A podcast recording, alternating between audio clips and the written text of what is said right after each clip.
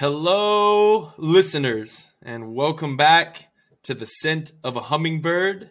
This is episode eight, and we have a very interesting guest by the name of Cody Crockett, whom is a business partner of mine, a friend, a brother, and a descendant of somebody that's also a pioneer.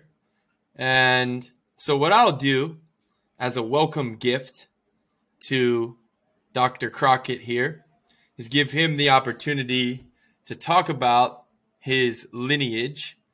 And what I would love to hear, and I think the listeners would love to hear as well, are what who is it first off give us some background and second uh, tell us some things that have lived in the crockett like family tradition that you still utilize to this day? Matthew, brother, thank you for having me. And yeah, what an interesting way to start the conversation. As you mentioned, my name is Cody Crockett. And with the last name of Crockett, you may have guessed that I have relations to Davy Crockett, the legend that went from Tennessee to fight for the Alamo and died, lost his life fighting for freedom. So, tracing back the family tree from what I hear from other family members is that I would be the seventh generation nephew from Davy Crockett.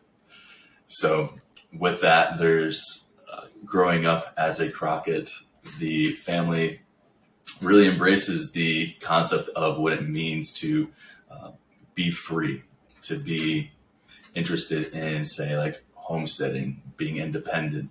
And so growing up that way, my family's very much into hunting, shooting guns, freedom, preserving freedoms, and yeah, preserving liberty as a whole. So that theme has been present my whole life. I'm a very, um, shall I say, also passionate about freedom and preserving our freedoms, freedoms of speech, freedoms of our choice, what we get to do with our bodies, and I really think that's really important to preserve this liberty.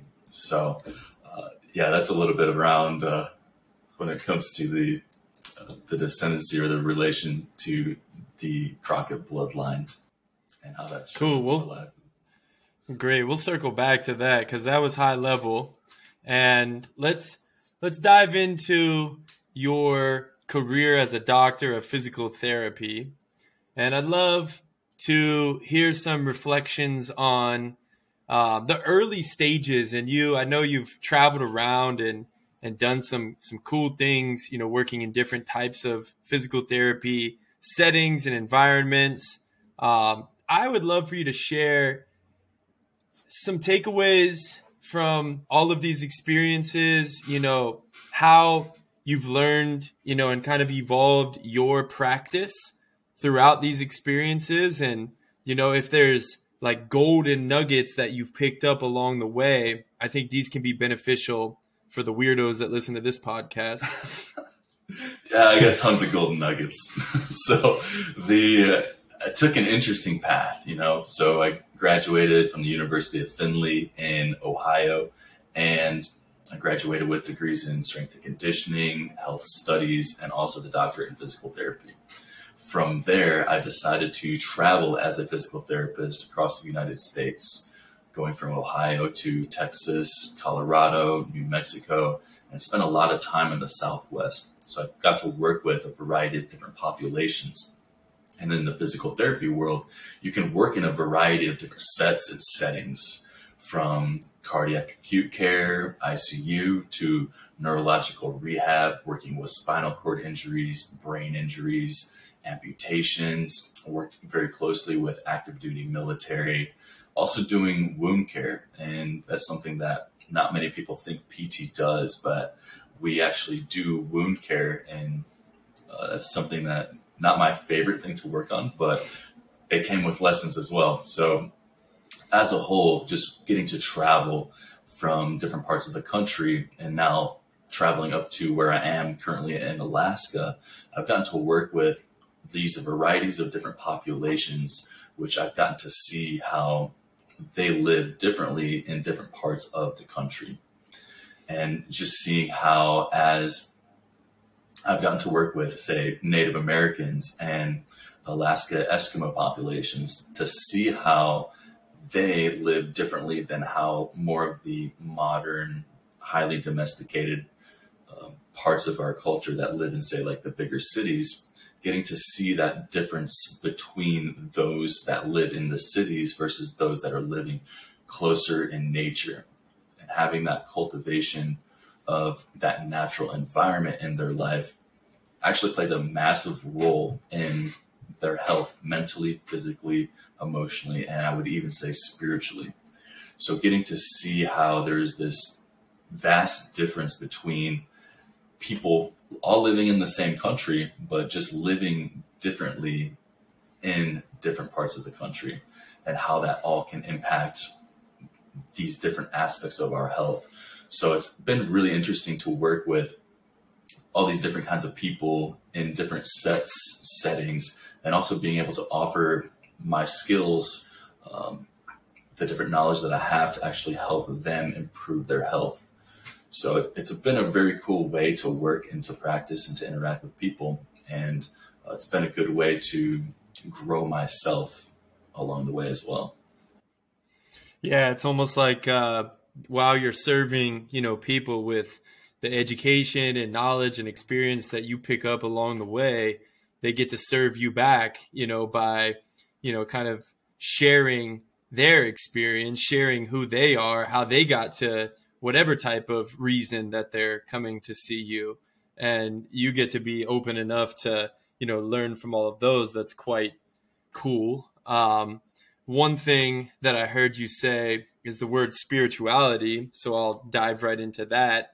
Um, you know, in utilizing spirituality in a physical therapy kind of setting, like maybe you're not directly saying, hey, like this is going to be a part of, you know, your rehabilitation process. Maybe you are, but I'm curious in your experience um, how the healing process goes with somebody who is not, you know, necessarily like uh, in tune with what spirituality means to them versus somebody who is tapped in, maybe out outdoors a little bit more, or maybe just does have a sense of, you know, spirituality and um, like what is the difference in how that person can heal whatever the injury might be?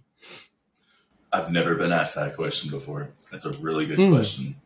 Mm. Yeah. yeah.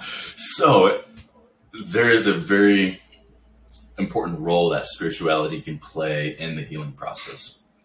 And the first thing that comes up is the role that spirituality plays is very much tied to a person person's awareness, level of self-awareness of where they are and their place in the universe those people that have a greater connection with themselves, God, the universe, the spirit, and having a greater connection or level of spiritual awareness will actually help them to have a different perspective when they're going through a healing process.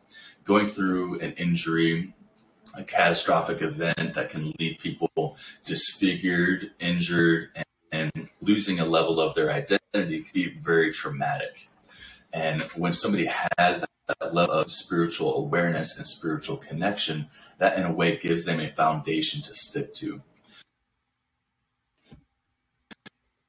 And when it's higher power that they can rely on or have faith in, then in doing so, that gives them more of an optimistic outlook. And when they have an optimistic outlook, their level of energy is higher, they're focused on what's going well. They're focused on more of the positive aspects of life. And those people tend to heal and have better recovery rates than those people that say don't have a spiritual connection or they have a lower level of spiritual awareness. Those people that have or they lack a level of spiritual awareness or awareness within themselves, they tend to be more pessimistic and they tend to be more um, I guess, more cynical or jaded, or in a way they they look at life in a different way where they may not see how positively they can live their life. And so when somebody can tune into a greater power, a greater source of energy, and have faith or have trust or belief in something that's greater, and have that level of just complete certainty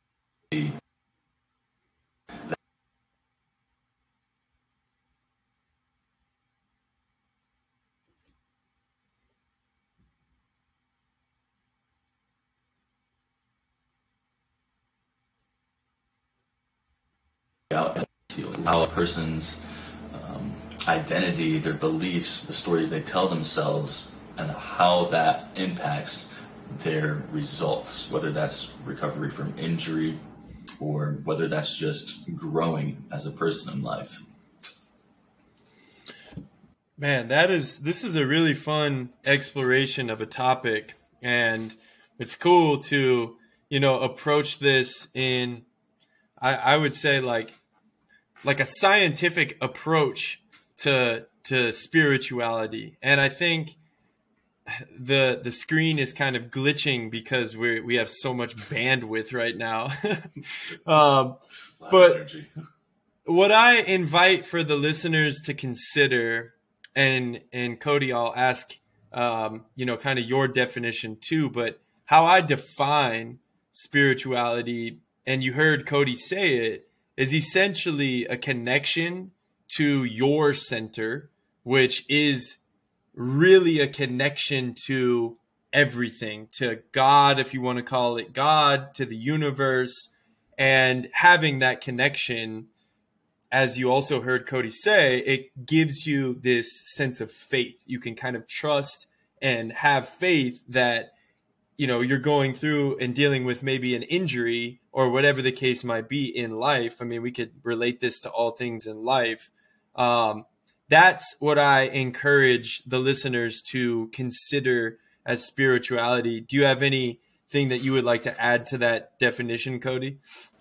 I think you nailed it. I would say something to add to that would be with spirituality it's like you said putting your trust or your faith in a greater power. And what that does is that allows you to be able to focus on what you can control and whatever you cannot control, you lift up to the higher power. So that's a way to create this sort of um, way that you can control what you can and then also release your attachment from trying to control the things you cannot ch- change and just having the trust, the faith that everything's going to work out with it. Yeah, that's beautiful. And that's, you know, universal. I, I have talked spirituality on some of my podcasts prior, and it's a it's a topic of interest, but it's also something that Cody and I both practice on a daily basis. And it doesn't necessarily have to just to also clarify this for the listener. It doesn't have to necessarily be um, when you think spirituality, you think religion. I know that I'll have some listeners that I think those two things are kind of intertwined and in on the scent of a hummingbird spirituality is not it can be but it doesn't have to be tied in with religion. If you get your sense of spirituality through your religion then more power to you. I i have no problems with that. I think that that's incredible and i'm happy for you truly. Um okay cool. I think uh this is a fun road to travel down uh, with a sure former tra- traveling physical therapist. Um, all right, let's let's talk into um, let's talk into some of the military folk that you've helped out, and what are some of the what are some of the blockages or issues, um, let alone from you know probably some pretty crazy physical injuries, but in your observation throughout the years, are there some things that you know you've kind of seen um, with those guys that maybe help them get through healing, or maybe hurt them get through healing? I'm curious to hear your take on this. Yeah, it's interesting with the military. I always appreciate working with the military. I've worked with the active duty, all branches, Air Force, Navy, Army, Special Forces as well, and also working with vets. So from you know your new initiates in the military all the way up to guys in their 90s that have been in you know wars long ago. So the thing that I really appreciate about the military is the mindset. The mindset is so different because they understand that you give an order and then you execute the order. There's no complaining. There's no, you know, being in your feelings, allowing, oh, I don't feel like doing this, so I'm not going to do it. You don't have to deal with as much of that BS of people coming up with excuses. So that's something that number one I appreciate about the military. And it's different between different levels of the military too. It's like some of your more newbies in the military, they may not be as invested, they may be more new and they may not have that mindset as if somebody that's say in um, special forces that's a ranger or something you know but something that's unanimous all across the board is that mindset of just getting the things done embracing the suck executing so that's the biggest thing that i've seen and that's you know whether male whether it's female it's all very much the same mindset of I'm here to take orders. You tell me what to do. They understand that there's say like because in the military they have the ranking, they have the different levels, and so with that there's that hierarchy that you report to. And as a physical therapist, when somebody's coming into the clinic or however wherever I'm treating them, they're coming in as the person seeking help. So I'm already in the position of authority. So what's cool is in the military is when I'll have someone come in they understand that you know I'm here to give them direction, to give them order on how to actually proceed, to actually move through and heal the injury. So that's something that I've noticed is the biggest thing is the mindset.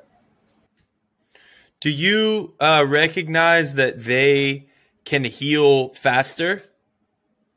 Yeah, so it's really interesting with the military because they're essentially an athlete anybody that's like an active duty, there's a standard of physical performance that they must meet. And so with that, I look at the military as their athletes. So anybody that's taking care of themselves, that's more fit, that's active. There's requirements on being able to run within a certain period of time, to be able to do different distances, different levels of physical performance. And when somebody maintains a higher baseline of physical health, conditioning, performance, they're naturally going to heal better. So, what's cool about the military is I get to use some of the tools that are a little bit more advanced, such as, say, blood flow restriction, where we get to do occlusion training of restricting blood flow, essentially putting a tourniquet on the arm or the leg, and really, it can be really painful, but also really effective at healing through injury.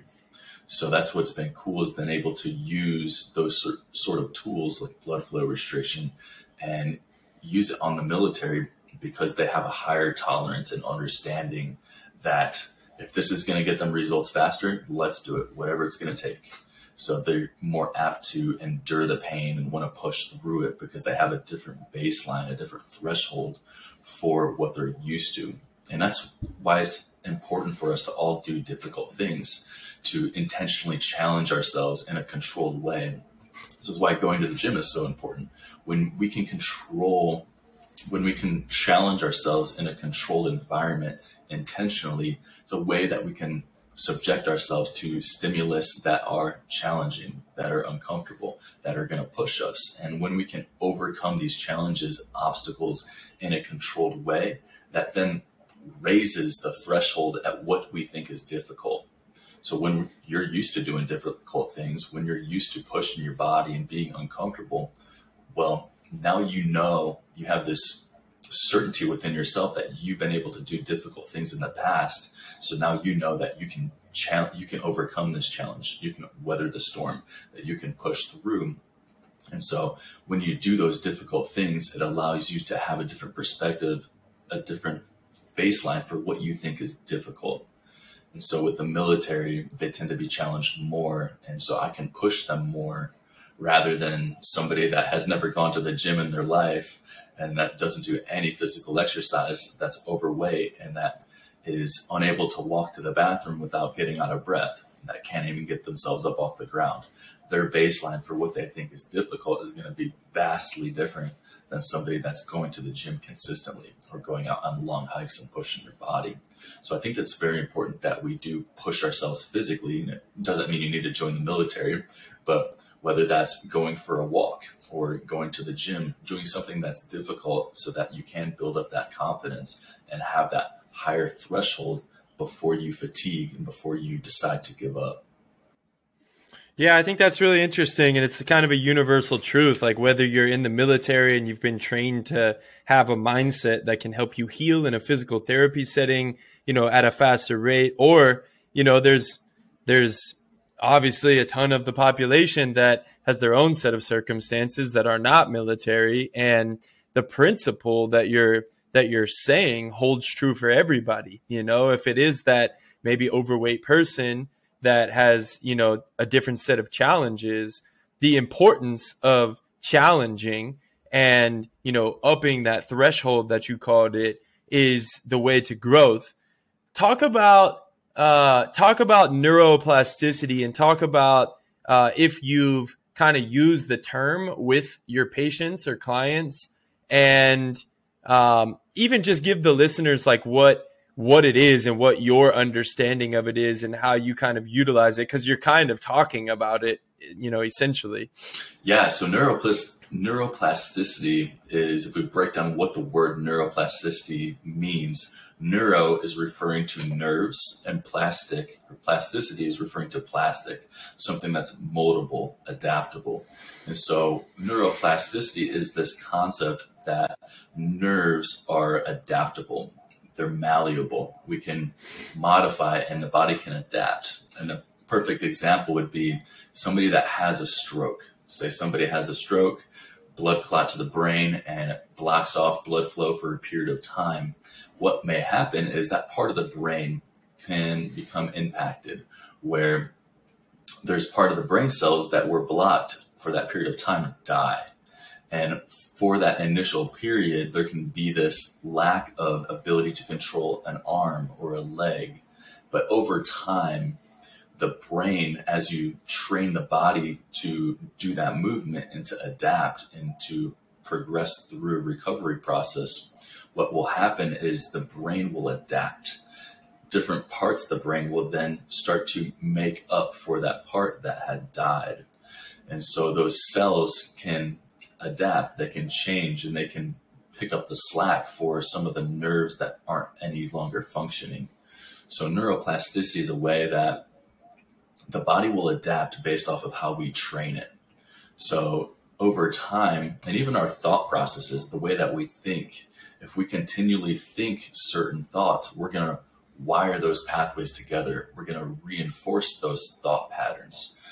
We can change our thought patterns and because our thoughts are plastic, the, our beliefs are plastic, we can rewire our brain through changing our thoughts.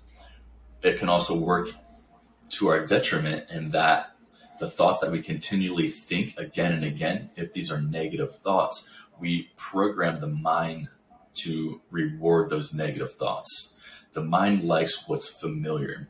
And so if thinking negative thoughts is familiar, then it's going to continue to associate thinking negative thoughts as what it's supposed to do because that's what's familiar. So that's a step further from neuroplasticity, but this idea of neuroplasticity in different ways. We can use it in how we train our body for, say, whether it's performance. If you want to train your body specifically to be a better handball athlete, there's certain exercises that you're going to do that are directly tied to that sport. And so, somebody that maybe you had started, I'm not saying this is what you did, but say somebody started as a endurance runner and they're very much a slow twitch type 1 fiber athlete where they're very slow fiber dominant their endurance they can change their body to become more of a high intensity, a more explosive athlete type based off of the, the way that they train. So our bodies are plastic, our minds, our nerves. We can change the way that our bodies are built based off the, the stimulus that we give our bodies. Okay, so what we've discussed here already is spirituality. We've discussed mindset and the military mindset. We've related kind of that to, you know, the the common people mindset as well and some challenges and some, you know, things that everybody faces. And we've brought that to the concept of neuroplasticity and we got Dr. Crockett's scientific uh, explanation and definition of neuroplasticity and also his understanding, which is beautiful. And what I get to sit here and gather as the host is that understanding that you can change and adapt your nerves is something that is more possible. And this is the next part of the dialogue that we get to explore together my argument or my stance is that in changing these nerves with a sense of spirituality, with a deepened faith, I believe and have seen firsthand on my own body and on people that I've worked with that the healing process or the building of new nerves the creating of a new type of a mindset, the the speed in which that is possible is vastly improved. But talk to that point a bit. What first comes up for me is the concept of the brain and heart coherence and how when we think positive thoughts and we think what we want to attract and we focus on what we want, when we put that out there and we visualize what we want and we feel in our body positive feelings that come with that, what can happen is the brain and the heart can sync together.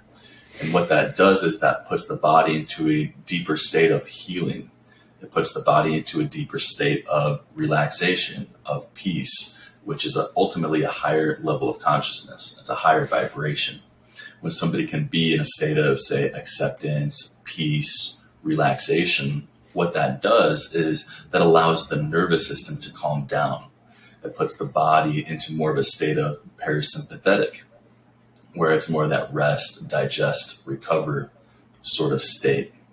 And so when we can find that state of relaxation and when we can think positive thoughts in that state of relaxation, this can help to heal and to facilitate processes that are going to help heal faster, heal more effectively. Think of it like this if you're in a state of stress, a state of fight or flight, or you're frantic, you're in a state of anxiety, what that does is that increases your heart rate, that releases stress hormones in the body, that's putting the body into a state of scarcity, of fear. And a state of scarcity and fear is a state that's going to be difficult to heal in. In order to heal, in order to grow, in order to evolve and to level yourself up, you want to focus on positive things, focus on what you want to attract, and do that in a way where you can be peace, you can be relaxed, you can have, you can put your body and your mind into a state that they can work together, work in coherence to actually lead you towards what you want, whether that's healing, whether that's success, relationship, achieving goals athletically, whatever that looks like. It's really important that we all take a step back from time to time to create space within our mind and within our body to just feel expansive, to feel peace. And when we can do that, we put our mind and our body into that state that's where they can actually work together and start to lead us more towards what we want rather than keeping us stuck in a state of fear, anxiety, scarcity, worry, which so many people are stuck in nowadays. If we can break out of that and take the space, take the time to create space within ourselves, within our mind, and to intentionally think and focus on things that we want, that's where the magic happens. You know, it, it brings up the. Uh, I I don't know if it's a Paul Chek quote or if he got it from some other ancient form of wisdom, but it's it's that quote that says the longest journey one will ever take is from their their brain to their heart.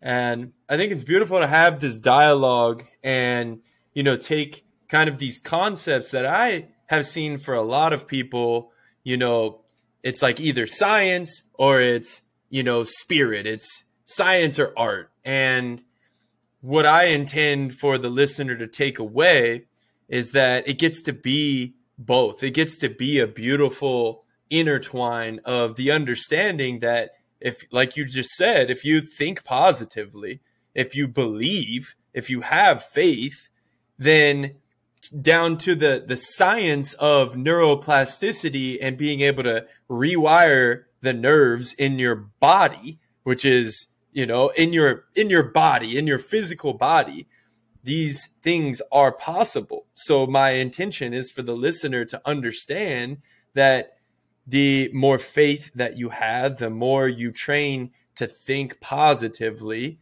Not only can you heal yourself of a physical injury but you can create yourself an entirely new mindset and an, an entirely new, you know, kind of growth approach to life. And so this is it's fun to have this conversation with you, Dr. Crockett. I I didn't have any plan for this podcast. And so I, am glad that we we can talk about these deep universal truths that we both care about.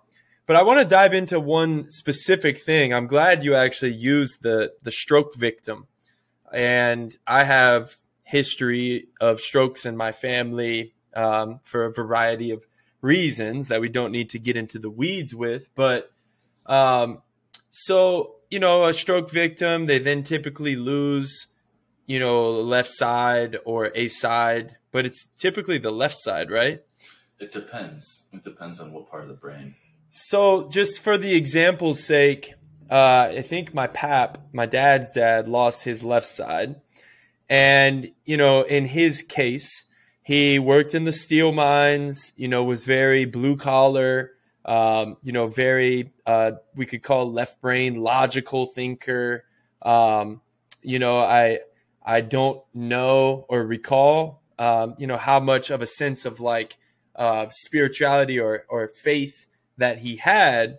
But my question to you is in a case like this, uh, how would you uh, consider kind of prescribing um, him to, you know, potentially create some new nerves to to heal?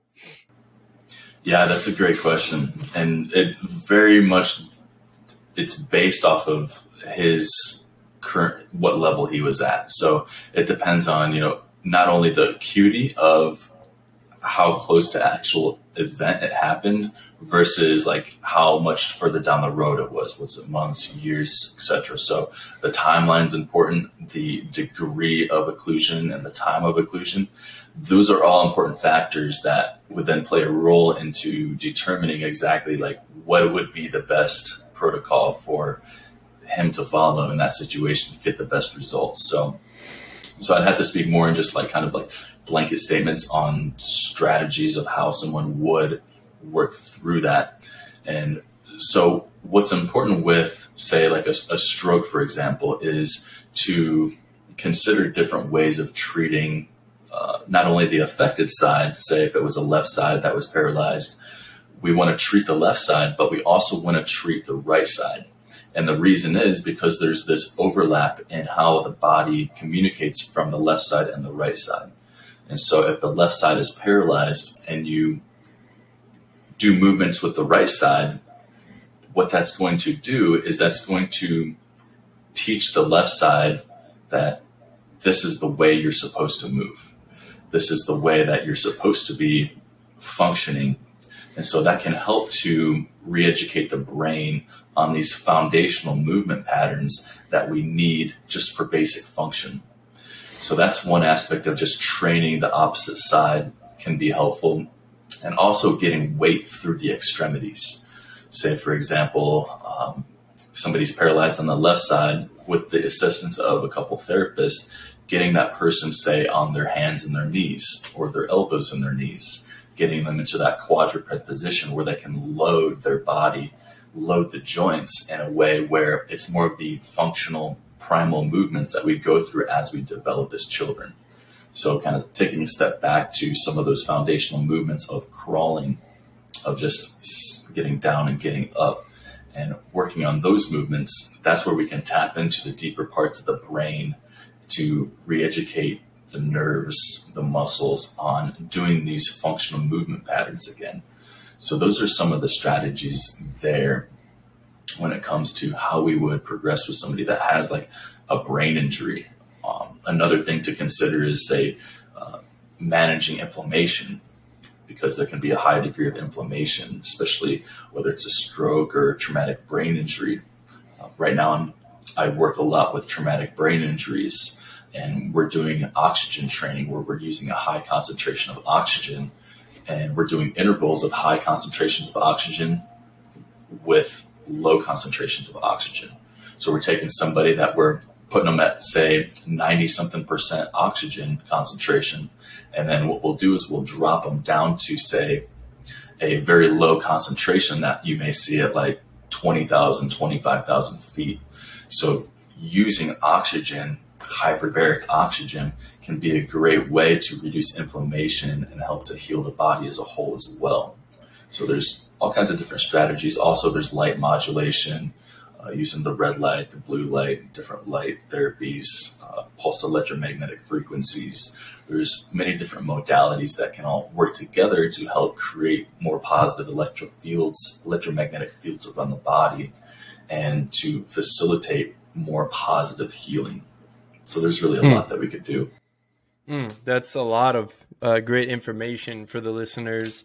Uh, talk to your understanding on uh, the hemispheres of the brain and kind of like the functionality of each side of the brain.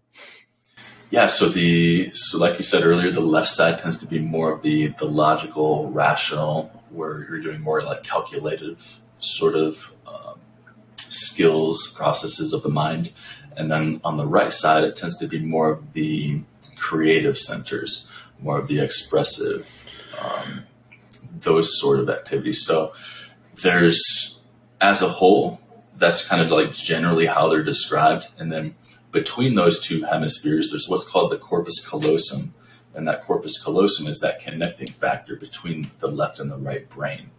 So it's really important that we we we utilize both sides of the brain that we're using both of those to our ability and it's not like we intentionally decide like okay i'm going to do this math problem so i better turn on the left side of my brain you know oh i'm going to do this artistic project so I'll make sure my right side of my brain's really primed for creativity today we don't really think of it like that but just understanding that yeah, it's like we have these aspects of creativity. We also have these aspects of just like calculations, processes.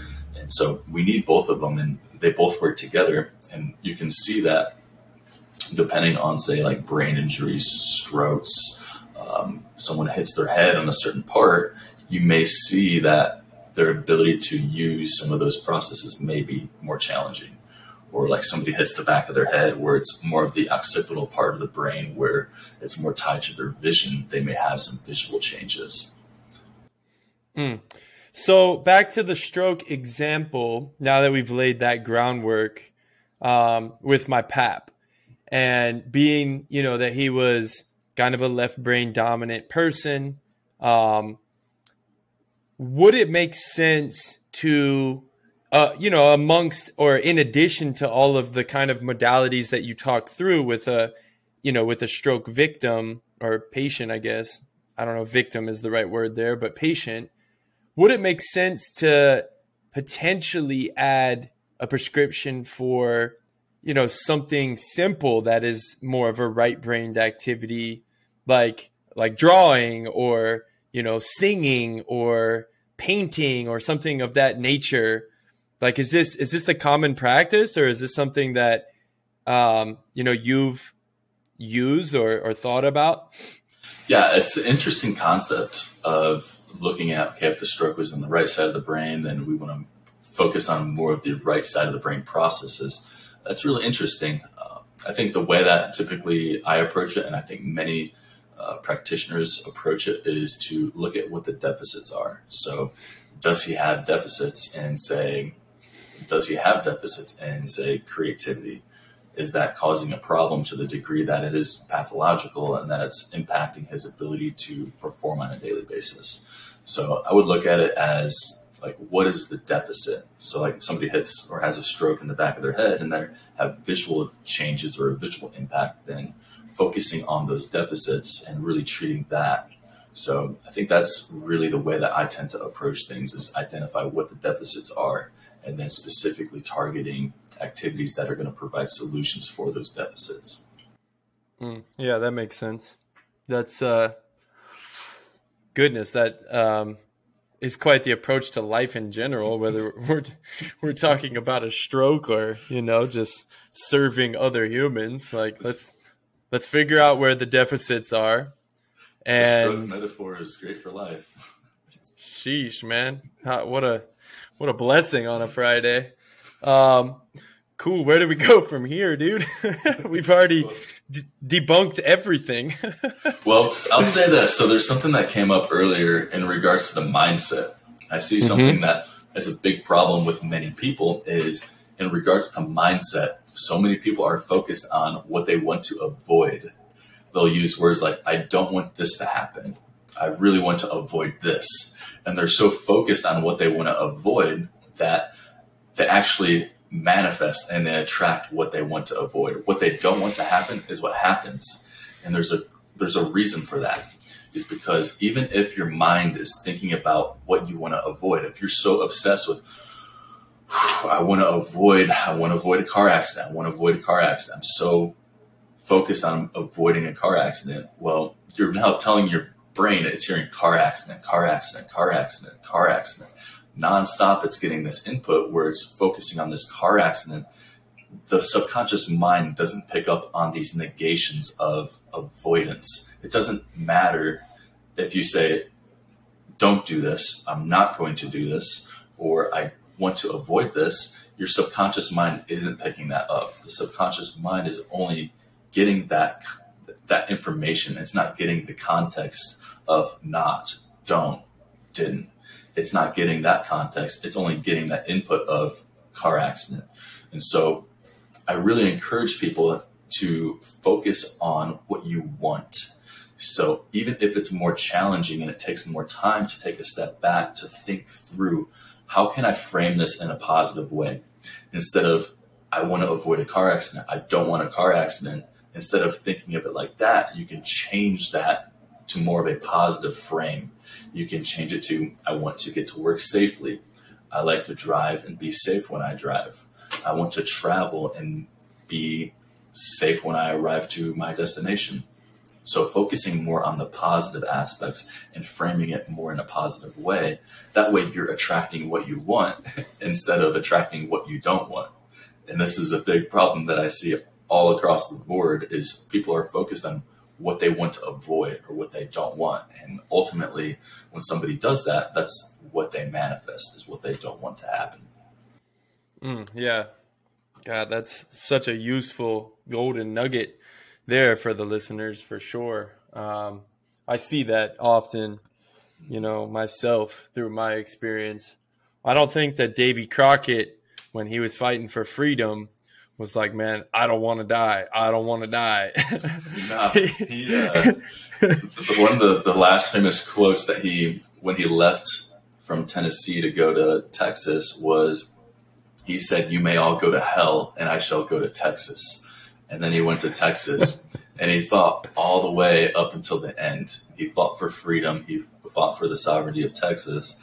And even at the end, even at the end when they had him cornered and they were going to take him down, one of the last things he said is he said, "This is your final chance to surrender."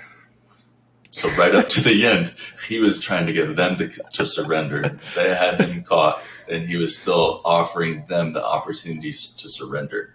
So he never gave up. He persisted till the end, and I think that's something that we can all learn from: is just being determined, having a goal, focusing on what you want, and then persisting with that, never giving up. Mm, the truths live on and through his descendants and his descendants' tribes and communities. Great. Thank you, Davy. Thank you. Thank you, Uncle Davy. All right, dude. Well, there's like a million things that we could discuss, but I feel like this was pretty um, action packed. There's a lot of value um, for everybody that we went through, all the concepts of, you know, the mindset to healing to uh, spirituality at the beginning, tying spirituality into neuroplasticity, using the stroke example and turning it into how to how to kind of handle your whole life, find the deficits and problems, and address those. Um, you know, that's that's kind of what we do here on the scent of a hummingbird. So, Dr. Crockett, I'll leave you with one final question here. What is it that comes up for you when you think about the scent of a hummingbird? Hmm. When I think of the scent of a hummingbird, what comes up for me is a very colorful bird moving very fast, but also very slow and peaceful at the same time. The smell, I'm sure, is probably more of a floral, a summertime smell. And I'd like to meet the hummingbird. I think we could be friends. Yeah, that's interesting. The hummingbird goes fast and slow all at the same time. Hmm. We'll leave uh, everybody to be perplexed with that interesting thought. Uh, okay, well, everybody, thanks for tuning in. And what I will do is leave all of Dr. Crockett's information in the show notes. He has his own website and his own company called Primal Prescriptions, which you should all check out. I know that he just dropped his men's aesthetic program called The Map, and I will plug it for him here on my podcast. Um, it is a phenomenally well rounded program. And if you're looking to build your aesthetic in quite the holistic way, uh, this is a great program for you. You've heard Cody talk about his vast amount of experience, and he has packed his life life's worth of experience into this program for men. What what is your target age range, Cody? I'd say between 18 45 years old, 18 to 45. 18 to 45 there is invaluable information all throughout all of the modules in the program, let alone some workout regimens and things that will benefit all of you. So take a peek into that. I'll drop a link in the show notes for that. You can find Cody on Instagram and Facebook. I'll I'll drop all that shit in there too. And um, yeah, I think that pretty much covers our basis. Uh, if you want some BioOptimizers, they're a sponsor, so I'll drop my discount code in there. Uh, I love BioOptimizers; they're amazing. Their products have helped me optimize my life. Uh, also, strong coffee is coming in here uh, into my world, and I'll drop my I'll drop my code into the show notes for you there. They have some phenomenal flavors and phenomenal products that are organic and from the earth that we should all be utilizing. So, thank you all for tuning in. I love you all. And I'll see you next time on the scent of a hummingbird. Peace and love.